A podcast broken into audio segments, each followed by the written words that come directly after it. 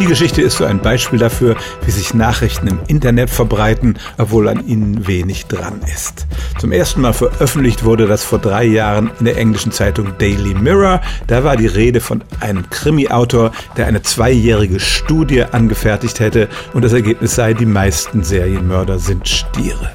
Diese sogenannte Studie bestand darin, dass er sich die Geburtsdaten von 63 Serienmördern rausgesucht hat. Ich weiß nicht, warum er dafür zwei Jahre gebraucht hat und hat sich dann die Sternzeichen angesehen.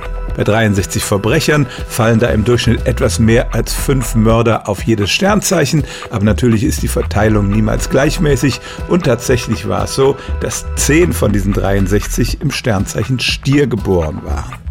Die Nachricht war also zunächst mal, es gab unter den Tätern mehr Stiere als alle anderen Sternzeichen. Daraus wurde dann, die meisten wären Stiere und dann fing man natürlich an darüber zu mutmaßen, welche Charaktereigenschaften denn nun die Stiere besonders dafür prädestinieren.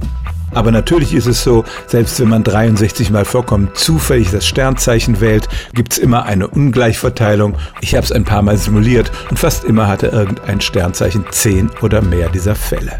Wenn man dann auch weiß, dass diese Meldung erschien, als dieser Krimi-Autor gerade ein neues Buch auf den Markt gebracht hat, dann entlarvt sich die ganze Sache doch als ein PR-Trick, dessen Aussage dann noch mathematisch verfälscht wurde und sich so übers Internet ausgebreitet hat.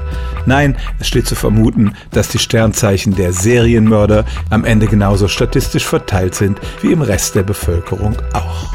Stellen auch Sie Ihre alltäglichste Frage unter stimmtz.radio1.de.